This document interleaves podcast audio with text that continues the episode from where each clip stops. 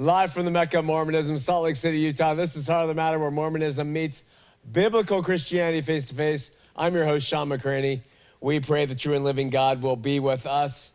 And as uh, we thank Him for allowing us to be part of this, His ministry. The LDS, I've just learned from uh, a number of people, have come out with a press release uh, totally renouncing any racism of the past and uh, completely separating themselves from Brigham Young teaching on, uh, on blacks and the priesthood. We're going to cover that in depth at the opening of next week's show. As we looked at the church website tonight, uh, there's too much information for me to just kind of uh, summarize it here. So we're going to go through it at the beginning of next week's show and get to it. Let me address something here because it's going to lead into an announcement we're going to make next. I was recently pointed uh, to the Heart of the Matter disgrace book page, which I rarely have the chance to uh, frequent because I have an inability to handle some of the stuff that's said there. But anyway, there was a man on the page who uh, stated uh, that challenging my stance on Calvinism there on Facebook was a good thing because, according to him, he was making me accountable. That's what it said.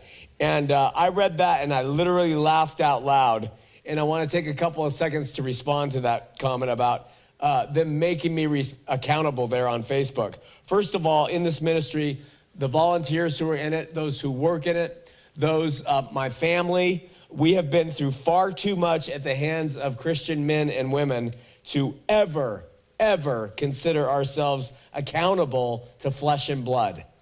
Um, I am not accountable to any man. Now, I know that terrifies some people when they hear that. I am not accountable to any man uh, or woman in flesh and blood. I will submit to the insights and ideas of men and women I admire and trust.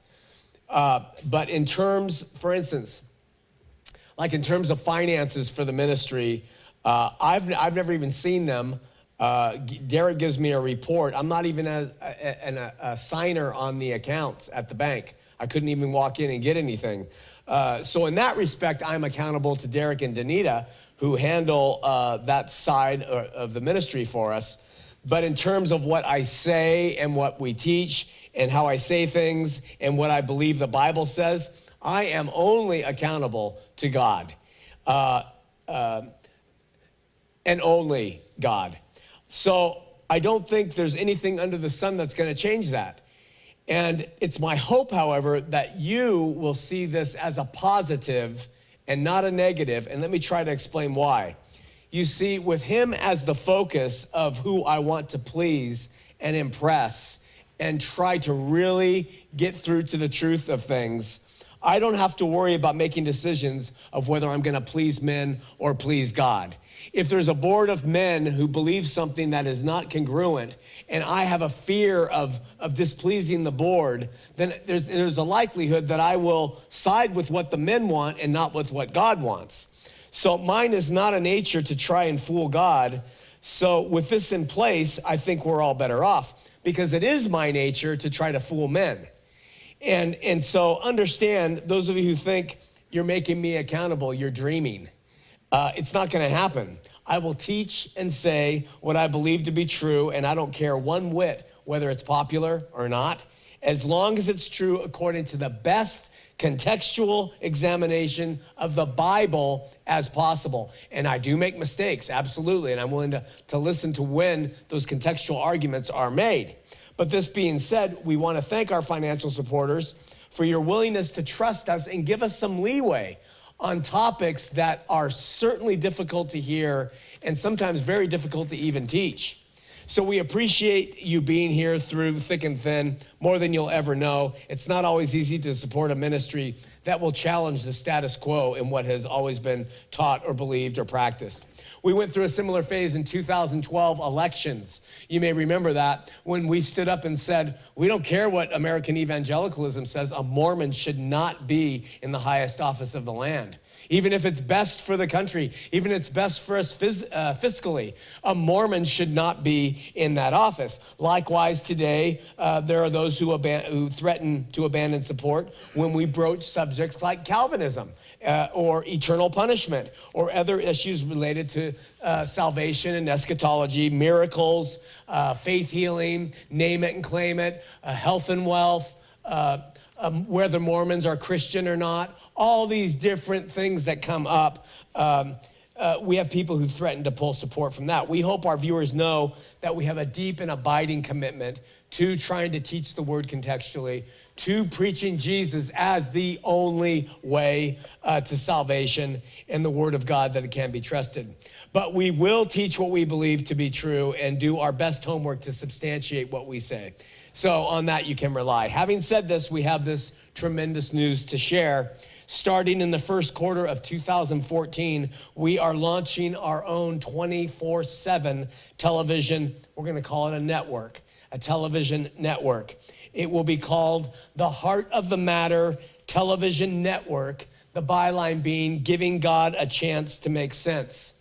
And we are going to orchestrate all of our programming that we have in the can for uh, heart of the matter for our sermons etc into this one channel as a means to create a one of a kind altogether sort of unique christian television network. Within the first quarter you will be able to find the Heart of the Matter television network here in Utah on KPDR 19.3. Now, that is a local channel. It reaches all along the Wasatch Front, about a quarter of a million households. That's how we're going to start. Uh, KPDR uh, is uh, uh, seen by many households, and we're hoping to add to the Christian venue. Uh, we're hoping that once we have established the station 24 7 with programming, and we're talking about programming, any good quality programming that teaches good, sound biblical uh, principles, then we are going to try to get on cable. That's the next step. You go from local to cable. Once we're on cable, then we'll try to put it on uh, larger uh, networks throughout their dish, direct, etc. So, what will make HOTM Television Network unique when compared to other Christian stations like Trinity or Daystar or the like will be our unique approach to doing Christian TV in three areas uh, in programming, in our graphics and appearance, and in our financial model. So let me sort of explain these before going to prayer and getting to our message. Our programming is going to be unique because we're not going to air Christian shows that focus on miracles, that pander for you sending money in, for health and wealth, prosperity teaching, speaking in tongues, healings, no Benny Hinn, no Michael Murdock, no charlatans begging for seed money for Jesus. It isn't going to happen on the Heart of the Matter television network. We will not host programs that preach Calvinism or focus endlessly on eschatology and end times and saying this guy is the Antichrist. We will absolutely avoid any Christian programming that talks about politics and says who we should be looking at in politics. We are looking for pastors and ministers who teach the word, preferably verse by verse, but they don't have to, who understand the word and teach it contextually and are reasonable and are loving. We don't have to agree with everything that they say, but they are proponents of God's grace and love and message of salvation taught through the Bible. Naturally, a great deal of our programming hours will be focused on Mormonism. We plan to break the week up into seven segments. Mondays will be Mormon Mondays, and all the programming from 6 a.m. to midnight will be on Mormonism. Tuesdays are Talk Tuesdays, where people have done interviews, talk interviews, internet, television, wherever, we'll take those and air those on the Heart of the Matter television network. Wednesdays are going to be focused on nature, Wild Wednesdays. Thursdays on theology. Friday is Fringe Friday. We're going to give every fringe group out there a right to be heard, and then we're going to respond to the, with the Christian response. The homosexual community, the atheists, the uh, whatever they are, we will give them a voice and then we will respond with the Christian response in a good dialogue way. Saturdays will be soteriological Saturdays where we will focus on Jesus, the cross, salvation, grace, love. And Sundays, we're going to call Sunday sundry Sundays and we're going to have uh, over the pulpit preachings all day long. From 12 midnight to 6 in the morning, we're going to have um, uh, the Word of God, which is put to music, which we use here, play throughout the night. With messages about Scripture, messages about Christ coming up in between them as people who can't sleep can sit there and reflect upon the Word. Uh, naturally, um, it's going to take a while to get it going. Secondly, you can expect a very non traditional approach when it comes to the overall appearance uh, of, uh, and presentation on the HOTM television network. From the sets to the graphics to the music to the commercials, we will brand all of it with our own specific style and look. Our family is very much into art. We will see a lot of artistic representations, and they won't be uh, Jesus riding on a white horse with lightning bolts in his hands. They won't be rainbows. They won't be the standard stuff you see. It will be uh, a little bit more reasoned, a little bit more uh, stuff. No wood paneling and ferns with two paid hosts talking over rainbow graphics. You're not going to see it, and because we're going to do something that we think is different that will appeal to, with an artistic aesthetic to people who say, you know, I just can't even watch that because it's so, you know, oh, I just feel like I got to scratch myself uh, watching this thing. We want to make that a little different. And then finally, when it comes to station finances, we are going to take a very different approach to people getting on the airways. We want to make it as close to free as possible for ministries and pastors to air their programs. And um, so, in lieu of ministers paying high prices for uh, presentations, we want to share in the intellectual property rights of the programs that we air. So if somebody wants to air their stuff, we're not going to charge them necessarily. If we did, 10, 20 dollars instead of 400 or 4,000, and we will then uh, share in the intellectual property rights so we can use that programming over and over and over again in the future. We hope that this approach will give unheard and unfunded Christian ministers and ministries, men and women, a chance to reach, teach, and serve the King in and through their distinctive talents, and uh, who don't have, uh, it, doesn't cost them an arm and a leg to do it. It's our hope that over time, the appreciative viewership will come along behind HOTM Television Network and support it that way rather than having the individual uh, ministries paying us to be on the program. We're doing this because we've been on the other end. We've been there where we had a program where we wanted people to see it, and everywhere we went, people were saying, Whoa, we love Heart of the Matter. It's a great show. Come on, be on our radio station, be on our TV station. And this is what it's going to cost you an arm and a leg. And we'd have to say, Well, we can't do it. I mean, years ago, I got a call from Paul Crouch of TBN, and he, he wanted, he loved Heart of the Matter says, We want Heart of the Matter on TBN. And some of you who know our show uh, heard us talking about that. We thought, wow. And we had people say, Don't do it. You know? They're nuts. And we had other people say, It'll give you great exposure. So we seriously considered it till they told us it was $4,500 a week to have Heart of the Matter on that uh, network for one hour. And you see, if that's what's happening, then what happens is the ministries have to pander for money. And then if they're pandering for money, they can't say anything that will ruffle feathers. And so they stop preaching the truth. And so what they do is they pander to what people want to hear. Laodiceans, the people speak. We're going to get away from that, and we and we hope that this model will do it. So, in the name of Jesus, through this approach, my friends, we um, we will continue our independent way we will do all we can to present a genuine, rational, biblical approach to God. Naturally, we need your prayers. And of course, if led and inclined of the Lord, and you're not on a fixed income, uh, please consider helping us get this new Christian television network launched. We are sending a newsletter out to all of you who are on our list to let you know the specifics.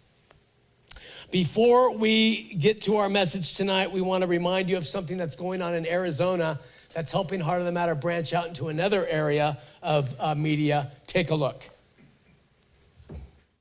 Hi, I'm Aaron Tennell, and like many of you, I'm an ex Mormon.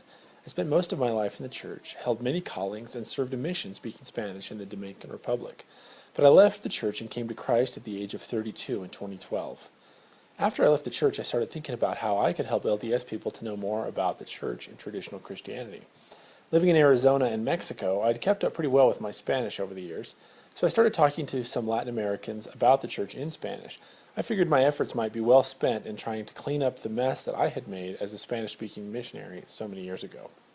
It took me about five minutes to realize that there are very few resources in foreign languages to confront the church with. There are no historical documents, really, no journal of discourses, no questionable quotes from leaders, and no targeted doctrinal challenges.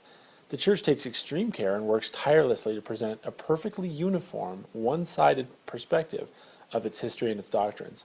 The church will not translate anything that it finds to be challenging, especially its own true history and its uh, older original publications. There are a few personal blogs out there, a podcast or two, and a couple of YouTube videos. The best information right now is actually coming from Joel Groat's team over at IRR.org. It has some excellent uh, short articles on the historical and doctrinal claims of Mormonism in the Spanish language. But really, this just isn't enough. The church has had its sights on Latin America for years now, and it's virtually uncontested down there. What we really need is a Spanish version of MormonThink.com and a Spanish Heart of the Matter. So I contacted Shawn McCraney and also a good friend from Mexico, Efrain Casillas, who's a web designer, and we launched into this project a few months ago. Uh, we've been working full throttle on creating a duplicate uh, Spanish web page of MormonThink.com at the website MormonesParaJesus.com. We're doing this in conjunction with dubbing Heart of the Matter in Spanish and potentially other languages too. It's my opinion and that of others that these specific tools, these two compact and powerful tools, Mormon Think and Heart of the Matter, are the most efficient at helping LDS learn the difficult issues uh, in Mormonism and find the answers they need in Christianity. We're working hard on developing these resources. And We've managed to translate about half of the Mormon Think website, and we're at about 25 episodes, or 7%, of the Heart of the Matter series. Uh, these episodes are currently available on our YouTube page, and soon we should have direct links to them on the Heart of the Matter HOTM.tv website. Originally, I had anticipated being able to simply dub the episodes on the fly without any preparation, uh, and I thought I could get through the whole series of Heart of the Matter this way in about six, uh, six months or so. But after doing a few, it be, became very apparent that we would really need to do this the right way. Even though it would take longer, a more professional approach would have a better impact. So we began transcribing the text of the episodes, which then allows us to have documents that we can translate later into any language and then dub the shows with these, starting with uh, Spanish. So this is where we actually need help. If you've been looking for a way uh, to help and talk to LDS people, but you don't really know how, then this is a good place where we need it. Uh, we need people who can get into the archives, the old shows with us, and just type out each week's message. This is an enormous undertaking trying to translate this, and we really need all hands on deck. For years, the church has been sending missionaries into foreign lands. People like you and I sacrificed thousands of dollars, learned a foreign language, and spent two years of our lives spreading this false gospel in places that are just unprepared for that. We created an ecclesiastical mess. And so later on, we came to find out the truth about the church and the destruction that it causes. And are we willing to go clean up that mess? If we're not going to do it, who is? So here's our contact information. If you can help with this, please let us know. We need your help. You don't have to speak a foreign language at all. You just need to be willing to go through these old episodes and, and type them out. And if you can translate, that's a bonus. So send us a message and we'll definitely put you to work. He's a very well spoken young man, isn't he? I think he's a good replacement for me once I have the big one. All right, with that, let's have a word of prayer. We thank Aaron for the work he's doing, and there's some avenues opening up where we might be even in cable TV here with the Spanish translated Heart of the Matters. So we'll keep all this in prayer, Lord. We need you in all things. Pray that you'll be with our viewers tonight, wherever they are, and those who are tuning in through other media sources in the future. Uh, that they are seekers of truth, and your spirit will open their eyes and minds to the things we talk about. In Jesus' name, amen. All right, let's get right into it, picking it up from last week. last week, we presented what we believe is a viable alternative to five point Calvinism and Mormonism's doctrinal explanation of how God saves humankind from itself. Remember? Siding strongly with God's sovereignty, Calvinists essentially say he, because he's sovereign, picks certain people to save. It's a limited number, of course, essentially leaving the unpicked doomed to burning forever in a fiery hell. Alternatively, Arminianists, which is closely related to LDS soteriology, weighs in more heavily on the side of free will. And they say, listen, salvation is in the hand of the individual. God isn't picking. He would like all of you to come, but the individual has to kind of step up and do it, which leaves most of the human race, again, like Calvinism, uh, burning in hell. So, repulsed by the long term ramification of these two ways or systems or doctrines of how God uh, uh, saves humanity, uh, we suggested another alternative. And we, I do believe it is biblical. One that says the absolute sovereign God grants free will because he's a good God and not a despot. And by and through his foreknowledge of our vast and varied choices, he orchestrates all things and will, in the end, accomplish his sovereign will, which is ultimately to reconcile all of humanity to himself through Christ. Now, in this way, we can see how God has and will elect some nations to perform certain things, like the nation of Israel, children of Israel, how he will elect some people to compose the body of Christ, the firstborn, the elect, the firstfruits, how some will be allowed to exercise their free will and go and suffer in hell for a time, and how some will be reconciled only by passing through fire. But in the end, he has made means and ways for all in and through Christ to come to him. When everything is said and done, we will see that all through some means or another, will ultimately confess Jesus is Lord on bended knee and will ultimately be reconciled to him by and through his son. Certainly, certainly, hear it clearly, there will be marked differences in the eternities between believers and non believers here on earth. Just as Christians acknowledge there will be marked differences between Christians who are full of love here on earth and Christians who are not. Um, but in my opinion, and from what I can tell from scripture, this alternative approach to soteriology is the only one that agrees with God being wholly sovereign, being just, being fair, being merciful, and being love without fail. This is the only approach I can see a God who lives up to the description of love in 1 Corinthians 13 that says love never fails.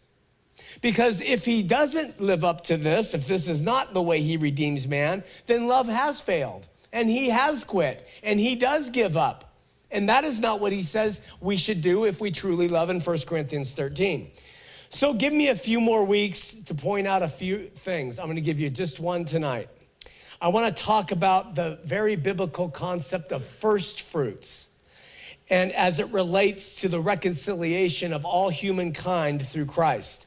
The word used for first fruits in the Greek is archen, and it generally applies to the first fruits of an agricultural harvest, okay?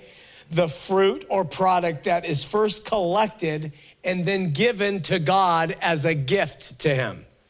Now, uh, the idea is that because God has poured out his blessings upon people, abundance of blessings from, uh, let's just say, hundreds of acres of apples, because he has blessed that harvest with such bounty, he just, uh, the, the, the first fruits are collect the best from that harvest and offer it up to God. Built into the idea of agricultural first fruits is an order there is a ranking and, uh, and how it applies to the harvest. So let's say you have that grove of apple trees and you want to give the first fruits of the grove to God. It doesn't mean the very first apples to show up on the tree. It, in fact, we learned from Leviticus 19:23 that when it came to the tree first fruits, God says, "Let the grove go through four harvest cycles before you ever pick for yourself or for me. So it's not the first fruit to come up on the tree, but the order and rank involved in first fruits applies to the first acceptable harvest as a whole, and then to the rest of the harvest thereafter. This is how the Jews did it. You have an apple grove, let's just say. The first fruits were the best of that entire grove after four cycles of, their, uh, of the grove producing apples, okay? Then they would go and pick the very best from that grove, offer that to God. Then there would be a remainder in that grove that would all be taken. And then there would be gleanings. That would be apples that were too high or you dropped on accident. And the gleaners would come in and pick up the rest and gather them. We remember when Jesus, he fed the masses the fish. He changed the fish and the loaves of bread and everybody ate. And then what did he tell his apostles? He said, and the leftovers, take them and stomp on them. We don't care. Who cares about those leftovers? He doesn't. He says, Go and collect it all. He says, so that none is lost. That's what he says. There's a reason for that. There's a picture for that, you see. Numbers 18 12 says it well relative to first fruits. This is what God says. And all the best of the oil, and all the best of the wine, and of the wheat, the first fruits of them which they shall offer unto the Lord, them I have given thee. When it comes to human beings, however, the first fruits are of the womb are the firstborn son, and it pictures Jesus Christ being the firstborn, only begotten of God. Proverbs 3 9 says, Honor the Lord with thy substance and with the first fruits of all your increase. So, first fruits in both the agricultural sense and in the human family sense are very important to God. Ezekiel 48 14 says, speaking of first fruits, and they shall not sell of it, neither exchange nor alienate the first fruits of the land, for it is holy unto the Lord. So, in accordance uh, to God and his sovereign ways and perfect foreknowledge, the idea of first fruits, picturing his only begotten Son, was initiated from the beginning and was pictured in the farming and agricultural community of the Jews. Remember, first fruits include elements that relate to being the best, being the first, and having a rank, having a rank as compared to everything else that is going to come. So remember, first fruits, there's an order, there's a rank, they're the best, but they are not the only. They are just, they're just ranked as the number one. Okay, let me repeat it. First fruits include the notions of the best of a crop, the first best of the crop, and are numero uno in rank among all the other fruit that will come. Okay, when God created everything in the Garden of Eden, Adam and Eve included, he looked back and he said, It is good. And so Adam and Eve were the first fruits of all humanity the very first, and God said, It is good. They were first in rank, number one in the human family, and they were good. Okay? God gave them a choice to love Him, therefore obey Him, or to choose their own will and way and to disobey. Did God know what they would do? Certainly, which is why scripture says that the Son was slain from the foundation of the world. But did others follow in after Adam and Eve? Yes, they did. After the first and the best that God created, others came. All the way down to each of us today. Just remember this concept. I'm going to get to the reason why. With the first fruits of the human race failing to love God, God elected a nation above all other nations. He said, You are my chosen people. I will be your God. You will be my people. Children of Israel, follow me, okay? And they became the first fruits of many nations to follow, didn't they? Were they the only nation? No, but they were the first. Romans 11, 16, speaking of the nation of Israel and likening them to a tree God created and elected for specific purposes, says, Speaking of Israel, for if the first fruit be holy, the lump is also holy, and if the root be holy, so are the branches. But this first fruit nation, like Adam and Eve, like the first fruit couple, failed to live the law and failed to choose God. Now, listen, this is key. Just as more individuals came after the first fruit couple, Adam and Eve, filling the earth, so did other nations follow in after the first fruit nation who also failed to choose God, ultimately killed the Messiah. How many nations were open to what the first fruit nation had ultimately? All of them, right? Was there, has there been any nation excluded from what the nation of Israel had? No. The temple veil was written to when Jesus died. It's open to all now. So the first fruit nation thought, well, we're it, but now all nations have it. Okay, stay with me, almost there. God has elected, based on his foreknowledge of what Adam and Eve and the nation of Israel would do, he has used them so he could bring about his goodwill and pleasure, not because he respected them anymore, not because they were more righteous or, or better in any sense, but because of his foreknowledge of what they would do. Okay? So we know that God then sent his only begotten son. And, and the first fruits of God and of Mary because he was the first child to come from Mary, and he's the only begotten Son of the Spirit of God the Father. He's the first fruits above any and all. In many ways, Jesus was not just the first fruit, he was the first and only. You see? So let me explain. He was first and only, born of a virgin, no other. He was first and only without sin. He was first and only to come down from above. He was first and only to obey the law.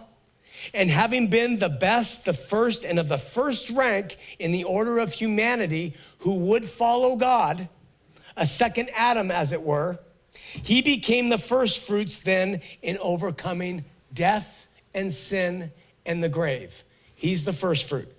Listen to 1 Corinthians 15 20. It says, But now is Christ risen from the dead and become the first fruits of all who slept, of them that slept. So everybody is going to rise. He is the first fruits, the very best. He never sinned. He didn't deserve to die. That's how he overcame sin and death. Because of him, all mankind, every rank will be resurrected, or as it says in 1 Corinthians 15 23, but every man in his own order. Christ the first fruits, afterward, they that are Christ at his coming. And then it goes on and talks about the resurrection of the uh, damned. So then, with him, as the only reliable and trustworthy and holy first fruit of God, all mankind are brought into the harvest due to him and his work, not their own, because of him and his. So with Christ leading the way, Romans 8:23 calls us, believers in him, okay? We're following in after him, the first fruits of the spirit. So now we have another first fruits that are coming forward. The first fruits of those who are been regenerated in the spirit. We are of first rank, therefore best of all in the spirit. Okay? We have decided, chosen to believe, and the Spirit's regenerated us, and we are the first fruits of, of the Spirit. Not the only, not the last, but we are the first. There's many more to come. First fruits play such an important role in, in God achieving his pleasure and will that when a person became a believer in an area, for instance, if you were the first believer in Salt Lake City, you would be called the first fruits of that area. In uh, Paul says in Romans 16:5, speaking of Bataeanus, likewise greet the church that is in their house. Salute my well-beloved Epaenetus, who is the first fruits of Achaia unto Christ. So, again, even in an area, you can be the first fruits of many to come. I'm almost there. First fruits does not mean there's no fruit coming later, it merely signifies the best, the first in rank, the first among many to follow. Adam and Eve were followed by more people, weren't they? The nation of Israel was followed by more nations, weren't they? Jesus, the first resurrected, was and will be followed by more won't he? Even the first believers or first fruits in an area are followed by more and more. So while believers in Jesus are considered the first fruits of the Spirit, believers in Jesus, his church, his body, this in no way means there will not be more coming. Um, in fact, listen to what James says the church is. Are you ready? James 1:18 of his own will, of his own good pleasure, begat he us with the word of truth. He did it according to his election based on his foreknowledge. that we, talking about believers in the church, should be a kind of first fruits of his creatures. Do you know what that says? It says that the body, believers in Christ, we're but the first fruits of the creatures that he's going to bring. That's what it's saying. I hope that makes you think. I hope it makes you step back and see. There's been a model in this idea of first fruits and then the larger harvest and then the gleanings. And that model that the children of Israel did is right there for us when we look at the method of soteriology that God uses to bring about his goodwill and pleasure. How will he do it? Through all these different means. We've had the law, we've had the Lord, we've had church, we are going to have fire. We're going to have the very most difficult, reprobate, stubborn people who ultimately will bow the knee and confess Jesus is the Lord. Whatever it takes, his will will be done. Let's open up the phone lines 801 590 8413. 590 8413. We'll come back and go to Elisa in Dayton, Ohio. But first, take a look at this.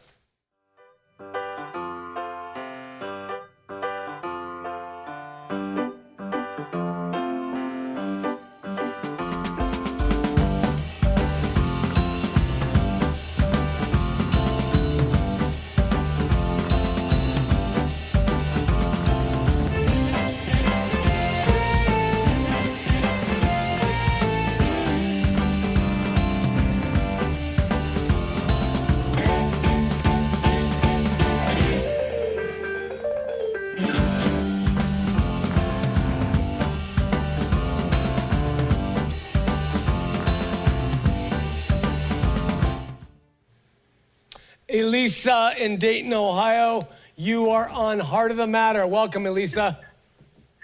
Hi, how are you doing? I'm doing well. How are you? Hey, I got your. I'm good. I got your book. It's awesome. Oh, good. Which one? You actually sent me. Uh, I was born again Mormon, and Mormonism means biblical Christianity, but I haven't started reading that one yet. Oh, oh, good. I'm glad you're enjoying them. So, how is it out there? Were you ever LDS?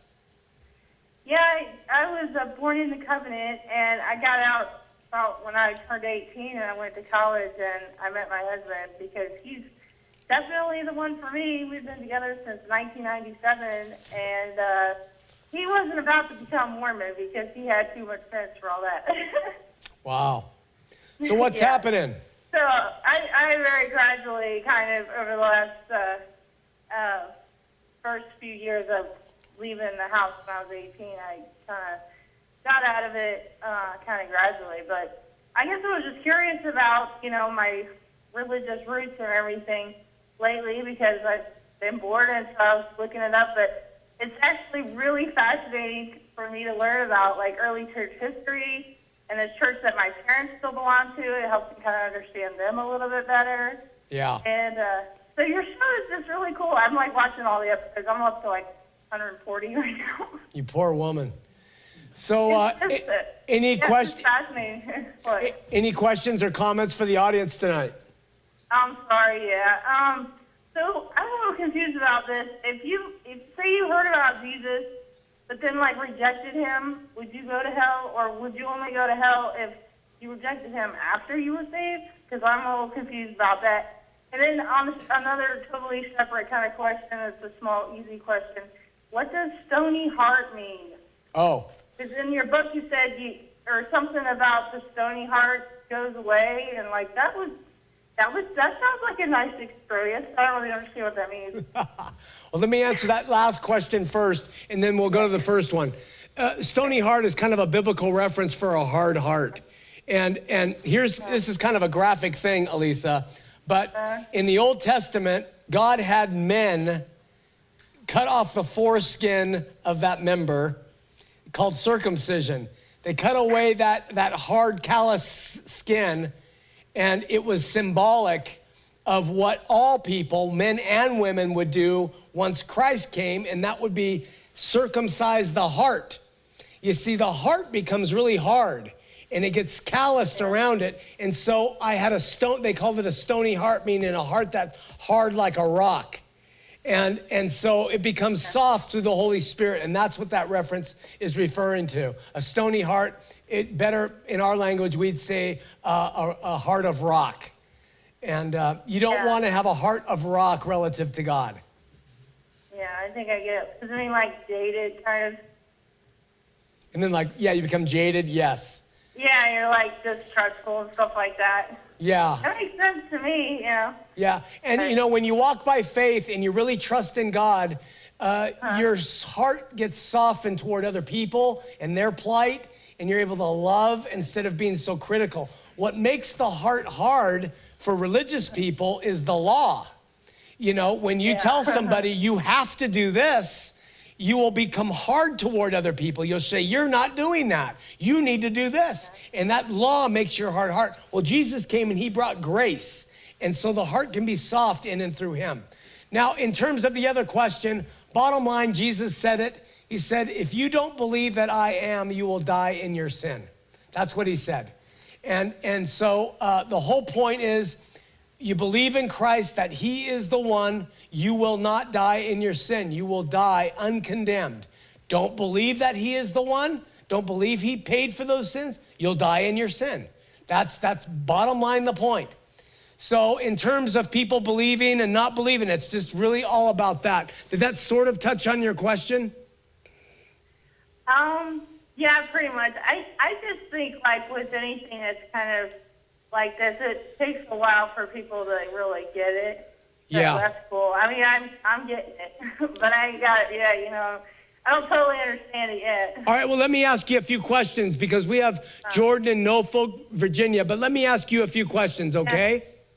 Okay. Okay, so what do you, who are you, Elisa, relative to God? Who do you think you are? How do you, what is your standing before God right now? I don't know. I'm nobody. You're nobody? probably, probably God don't pay no attention to me because, you know, Oh, he does. He, he pays attention to you. And he loves, he loves you greatly. And so if, if you were to pass away today, Elisa, what would you say to God as the reason that you should be with him now? I seriously doubt that I deserve to be anywhere near God, you know. Good attitude. You, you probably don't. So then, what would be the what would be the thing, Elisa, that would make the life that you have lived? You, you're very humble. That would make you right before God. He sent His Son. He so loved you. He sent His Son to die for your sin and all the things. Yeah. Yeah. And so, do you believe that and accept that? Um, I'd like to. It's very scary to try and, you know, say that you want to believe in something. So you're afraid? You know, because because you know, having been like a, um, you know, former Mormon and and stuff, it's like, well, I finally got that gone out of my life, but you know, I would be very disappointed if it turned out later that you know, then later I was like, okay, Christianity was wrong too, you know. Fooled again. Yeah. And That's there. very scary to say, you know, to say that, but it's it's like you know one of the most uh, beautiful concepts I've ever thought of, and it would, you know, it if you could really believe that, I bet you'd have a lot of peace. You know, I Well- can see why people really embrace it. Listen, Difficult for me to to wrap my head around it though. that's okay. I just I I never even heard grace explained until you know I was watching your shows, and I was only watching your shows out of like, you know, Curiosity. because I was curious, I guess, about, you know, Yeah. you know, like, so, oh, what does this crazy guy have to say, you know, about my old crazy church? Everybody, well, I tell you what, Yeah. Elisa, you've probably heard me do this on the show before. It's not Uh-huh. really, you're not the one who's going to go up and say, okay, God, now you can save me. So listen, do take this challenge, okay? Will you take a challenge? okay.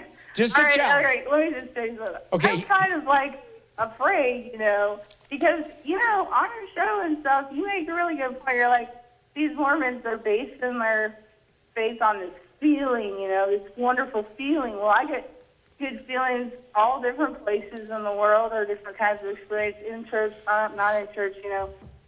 So, like, if I, I mean, isn't it the same thing? No. Saying, you know, like, oh, I believe blindly, you know. No. I don't know. I don't really get it. I Okay. just don't understand. All right, Elisa, just listen to the Yeah. challenge, okay? huh? Just listen to the challenge. Okay, go ahead. Okay. You don't have to, don't, uh, it's very simple. You go to God directly. You don't believe me, a pastor, i- your husband.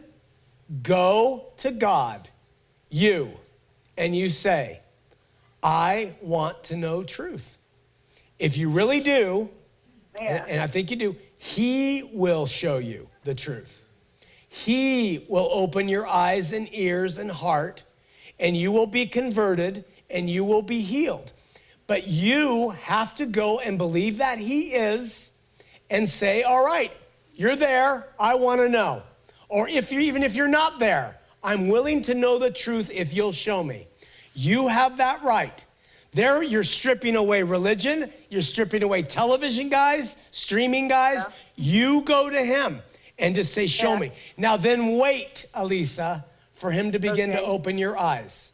And then Yeah. it's not a feeling, you'll just begin to see him and his word differently. One last thing just open up the book of John, the Gospel of John, and start reading casually, one verse. I have to go get a Bible now.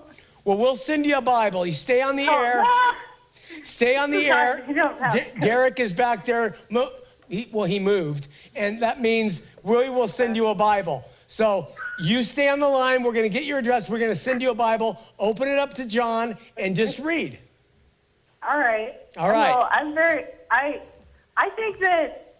I think that if if I was to really sort of embrace the whole thing, it'd probably be a good thing for me. You know. Yeah, you know, and that's don't kind know. that's an okay reason. Like, I'd like to give it a try, maybe. But Elisa, Elisa, It's, I'm just so afraid to get wrapped up in something, you know. I don't blame you. I would be afraid too Yeah. after being Mormon. Listen, Yeah, that's, exactly. Thank Yeah. you. but listen, that's why we do the Yeah. show. Elisa, Yeah. it's okay Yeah. to want to do it because it would be good for you and your family, but that doesn't mean anything in the eternal realm. You really want to you really want to do it because he's reached you. And that that's when everything changes. So you don't have to worry about doing it because it's good for you. That's just called religion. Wait till you know um, from him. All right? Okay. Okay, stay on the line. We'll get your address. Okay. Thank you, Shawn. Okay, bye. Oh, I love that. I can do that all day. Let's go to Jordan in Norfolk, Virginia. Hey, Jordan, you're on the air. Hey, Shawn, how you doing, man? Doing well. How are you? I'm good, man. I called you two weeks ago about my brother Chase, who was uh, looking at the Mormon Church again.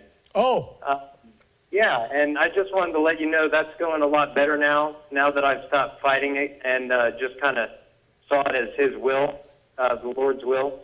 Um, but uh, so there's progress on that. But uh, I wanted to ask you a question about this Calvinist issue, and also to make a comment. Yeah. Um, you haven't mentioned Corinthians chapter 5, verse 5, where Paul has, um, there's a man in their congregation who's doing some sinful things, and Paul basically says he's hopeless, but he says, I uh, deliver this man to Satan for the destruction of his flesh, so that his spirit may be saved in the day of the Lord Jesus. Um, how do you interpret that? I interpret that as it, I, I don't see it saying give him over to Satan so that he will be destroyed and burned forever.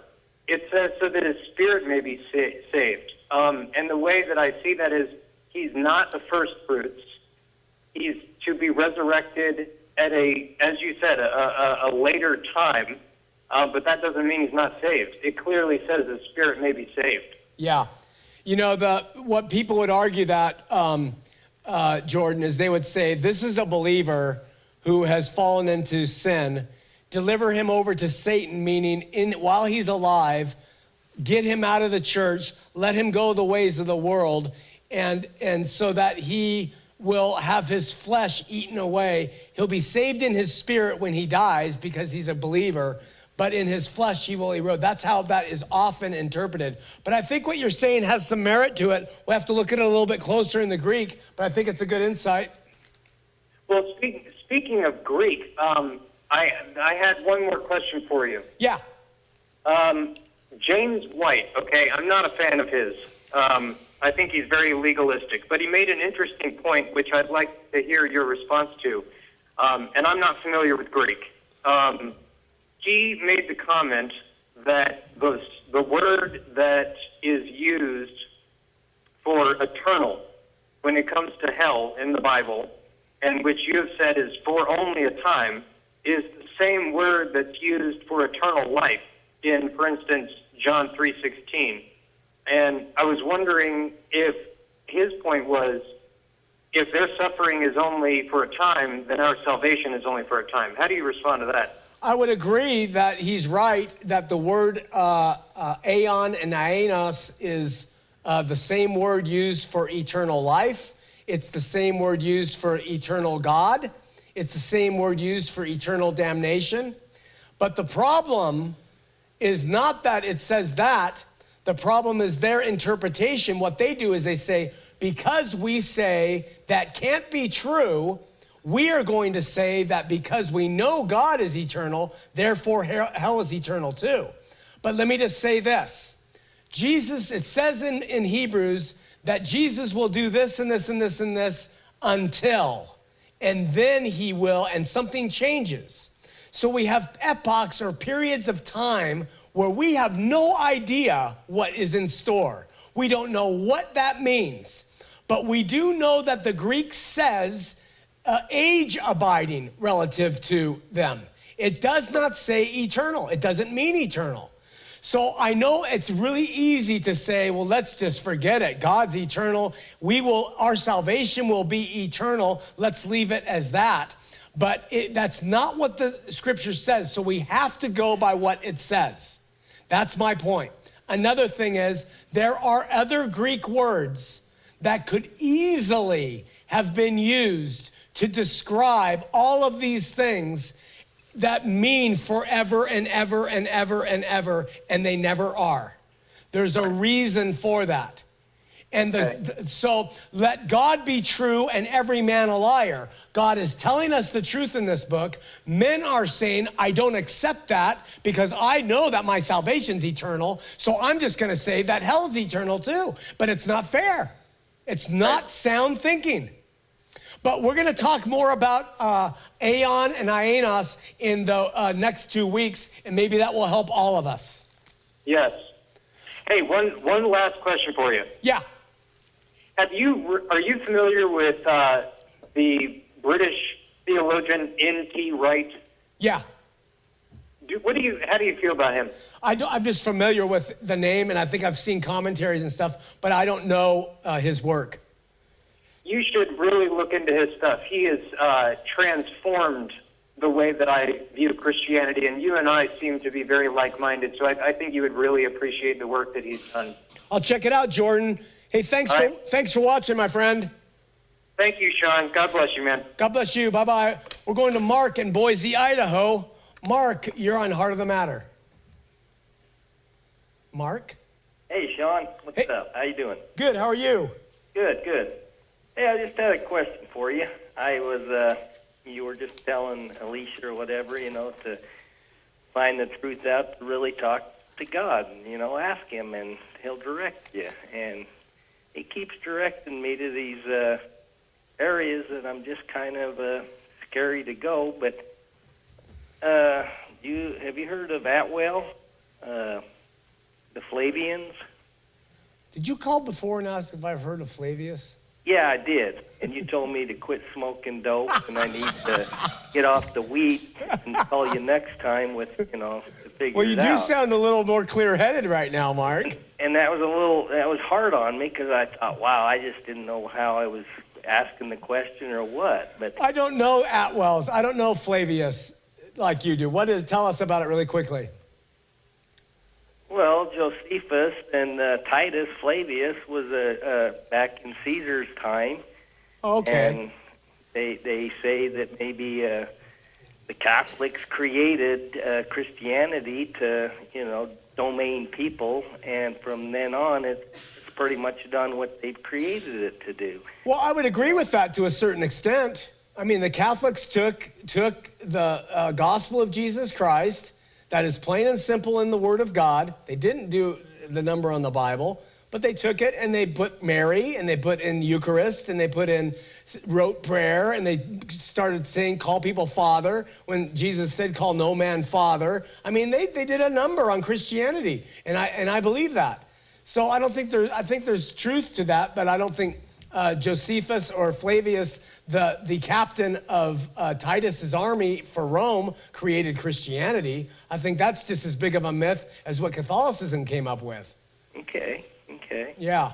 Hey, you know, do you read the Bible, Mark? Yeah, I do, and I've uh, I've read it once. It can be dry. I know parts of it can kill you, but I've read it once, and I'm continuing to read it. But I also watch a lot of, like you, and a lot of YouTube videos, and I'm just going in circles. And I do, I like I say, I talk to God 15 minutes in the morning on my way to work. No radio, just me and Him. And I just keep getting this craziness, and I tell people, and they're like, "Wow!" And it's like, well, you don't know what happened tw- 2,000 years ago. You know, Well- all we have to go by is what this Illuminati group, which I consider, you know, the Catholics Illuminati group. They're they don't they basically rule the world today Well- in, in a lot of ways. But Mark, the Bible that you read predates all of that by several hundred years. So when you're talking about religion, maybe you have some good points. But just remember the Bible that you have comes from resources from antiquity that have been established, that are interrelated, that provide prophetic material from true geographic places. Read what it says. You're going to find if you if you spend more time in that and less time on hypothesis of what's happened to it all, you'll be stronger in the faith. And you will it says faith comes by hearing, that means it means reading too, the word right, of God. Right. So when you hear it read and taught and explained, your faith grows and it grows bigger and bigger and bigger. And so you'll be able, so I don't think there's anything wrong with pursuing esoteric stuff. I do it all the time. I look at everything and read everything. But I am firmly grounded and, and established in this so that my faith can offset those things that tend to sway us really quickly. I get what you mean. Don't be afraid of information, but make sure you gauge it against what the Word of God has placed before you. Well, was it Flavius was around back in the like the the, the year 70 and Yeah. Jesus died at 30 33 Yeah? and then the Bible pretty much got written like King James version in what 1500 No, no, no. or, or what what year was the King James version written? Well, the King James Version is not the Bible. We have the Textus Receptus, that's what brought forth the King James. But we also have Codex Sinaiticus and Codex Vaticanus. Those are other things, those have nothing to do with it. We have manuscript evidence that predates all of those Bibles that have come forward. The Bible was not written in 1500. The Bible was written by, began with Moses, 1500 years before Christ was born and was added to over time by an assortment of different writers. And, if you read Norman Geisler's books, how you got how we got the Bible, or even uh, what's the guy's name who wrote uh, uh, More Than a Carp, Josh McDowell. Evidence Okay. demands a verdict. Get Josh McDowell's book, Evidence Demands a Verdict. It's very easy reading, and it will show you how the Bible came about. And what you're citing right there is not how the Bible came about. All right, my friend? I got to hit All right. it. All Thank right, you. Th- I'll I'll do that. I, I wrote it down. I'll do it. I'll continue. Good man. You know, seekers, Mark, seekers of truth, they will find. It's those who say, ah, I've discovered, I'm stopping to seek. And that means even in the church, you become a Christian doesn't mean you stop seeking. We seek for truth all the time, and He will enlighten you as you keep that open. Let Him guide you and use the word to judge, but seek and you will find. Now, listen, one last thing, Mark, forgive me for the pot smoking reference. Right. Will you forgive me? I do forgive you because actually I used to do that, and that's part of my concentration and part of my speech and all That's the, all right. you know. So I probably came across you like I was an idiot because I was kind of scared and didn't know a lot of what I was saying. But then I watched the video again and again. I got to learn it more, and I thought, oh wow, this is crazy. But anyway, yes, I do. Hey, that- listen, that's- Mark, because our paths are similar, I'm able to understand you when you talk. So we're all okay. All right, my brother, love you. Okay, man. Thanks. Appreciate your show and continue. You too. Thanks. Bye bye. All bye. righty. Goodbye. Hey, listen, this is from Ray. We're going to wrap it up with this. I recently listened to a church sermon on Christianity where the pastor specifically hit on tithing. I consider myself a born again Christian with Christ leading and guiding my life. I was Mormon, but no way am I going back to the bondage of any other church bondage. Specifically, I was concerned with specific comments on tithing this pastor made. If you don't tithe, you rob God. You are disobedient to God. And he says Mormons are not this strong that as this pastor should be an LDS prophet. And then he said, You should tithe to your local church before giving to any other cause. Not biblical. Tithing's not biblical. And uh, it's biblical in the sense of Old Testament and, and uh, Jesus talking to the Pharisees of robbing widows' mites, but it's not biblical. Jesus, um, Paul said, Look at, be a cheerful giver. That's all he said. Be a cheerful giver. Give 1%, give a 1,000%, be a cheerful giver. That's all it is. There are no laws. Tithing is 10%. This pastor is wrong. He said, he went on, you can go to heaven if you don't tithe, but you will ride at the back of the bus. If I'm a born again Christian and have Christ as God in my life, he writes, I believe I can decide to whom and how I, might, I should donate, and you are absolutely right. Absolutely right. Don't let these pastors and their greed and their need to have paid vacations and all the stuff that they do, and they keep telling you to tithe, don't let them do it to you. They're lying to you because they know good and well what the New Testament says about tithing. And if you have a question about that, we'll send you the book uh, A to Z for free. That and you read, go to the T section, read tithing, and you will see exactly what it means in the biblical sense. And it is done away with under Christ. You become a cheerful giver or none at all. So uh, with that, we'll wrap it up next week. We're going to continue on. We're going to start getting into the Greek with the words and try to decipher through some of this stuff. We'll see you then here on Heart of the Matter.